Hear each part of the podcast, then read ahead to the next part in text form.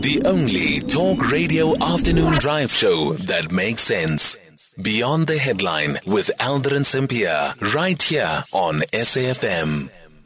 It is uh, 14 minutes after 4 o'clock in conversation next with uh, Stephen Buchanan Clarke, Head of Human Security and Climate Change at Good Governance Africa. So, according to the 2023 Global Organized Crime Index, South Africa has been described as a shadow market due to the nation being categorized as both a source and destination of human trafficking. Some of the prevalent exploitative practices that have been outlined in the report are sex trafficking, organ smuggling, and forced labor, according to the 2023 the U.S. Um, State Department Trafficking of Persons report, it outlined local authorities' lack of resources and training required to investigate uh, these cases. To help us better understand these findings, uh, Stephen now joining us on the line. Stephen, good afternoon. Thank you so much for making time for us. Do these findings shock you at all? Uh, good afternoon, and thank you for having me on your show. Um, unfortunately, these findings do not shock uh, do not shock me. Uh, they follow a trend in um, South Africa that we've seen over the last decade, uh, which is uh, an increase in almost all forms of transnational crime and organized crime, not just human trafficking, but the drug trade, illegal mining. Um, uh, debt bondage, uh, construction syndicates, and protection rackets um, have have all increased over the last decade. And with this issue, for instance, with the construction with the construction mafia that we've seen, and now these protection rec- racketeering uh, racketeers that we've seen as well uh, coming up, um, what does it show us in terms of the trends that are taking place, but also to the point that is being made here about the lack of resources? Yesterday, the Minister of Police, Bheki Cele, said they are making some strides, including the cooperation between the intelligence apparatus of the state.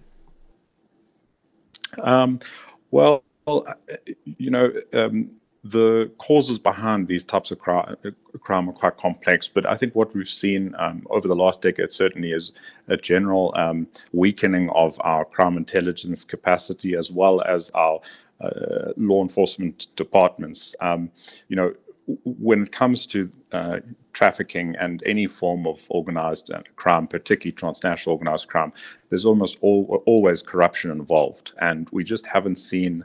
Um, uh, successful corruption cases go before the go before the courts and, and, and be successfully see successful prosecutions um, enough so that it would help to deter uh, criminal syndicates from oper- operating. Um, I think there just seems to be a lack of political will on this front. Um, and uh, less so about uh, capacity, but uh, more so about political will. Yeah, and when it comes to transnational crimes in the financial uh, in the financial sector, one of the issues that we've been told, at least, is that South Africa has the best uh, financial, one of the best financial systems in the country. Yet we also deal with issues of uh, financial outflows, as uh, former President Thabo Mbeki has also pointed out. So where is um, where, where where where is the loophole here? Where is it that we need to be tightening the screws because we even have the Financial Intelligence Center that is in place to try and prevent this? Yeah, well, um, again, you know, it, we do have the capacity, even though a lot of it was eroded during the state capture years. Um, but um, as you mentioned, you know, we we have um, some very good um, legislation as well as frameworks for for combating uh, uh, organized crime and um, uh, financial crimes, um, it's more a political will issue. You know, this is one of the reasons we were grey listed last year under the uh, United Nations uh, uh, um, Financial Action Task Force guidelines. Um, there's uh, because despite us um, having a, a knowledge of all of those implicate, implicated in grand corruption cases and state capture, there's been very few successful prosecutions. So um, I think the, the capacity and the frameworks are there in the legislation. It's more a political will um, uh, factor. And then um, South Africa also relies quite a lot on um, tourism contributing to our economy, but then we also face a problem here of trafficking and as well as the kidnapping of people, which again, if you look at the stats, are pointing to there is an increase. Actually, the there was an interview that one of my colleagues had, um, I think about two weeks ago, where um, the expert was saying that now what we find also is that criminals and syndicates would go after people who aren't even um, that wealthy.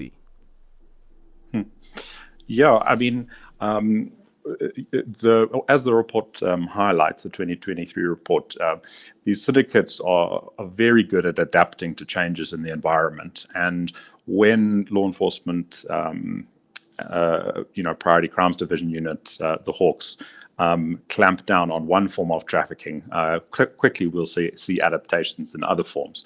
You know, and um, labor trafficking has now been identified as one of the most significant um, forms of trafficking, um, and and and you know, and that and the primary source countries for those are, are Zimbabwe, um, Namibia, and Mozambique. So you know, I think we're seeing also when when we see greater insecurity in the region, um, we'll see these forms of crime uh, rise in South Africa as, as, as we deal with those consequences. Uh, do you think that the um, the border management center that has now been set up will be able to prevent those? Uh, I think the establishment of that border management center is, is, is an excellent development. It's vital. Um, it should have been done 10 years ago. Um, you know, uh, but um, it's one thing understanding the issues, and it's a second thing uh, successfully impl- implementing these strategies to to to tighten uh, controls at our border. And you know, again, um, when it comes to crossing borders. It, it, usually involves some form of uh, bribe, bribery to a customs official, um, and it's that that corruption that we really need to clamp down on. Thank you so much for your time. Uh, Stephen Buchanan Clarke is the head of human security and climate change at Good Governance Africa. 0614 Your ex at Aldrin. Our studio line is 086 000 2032.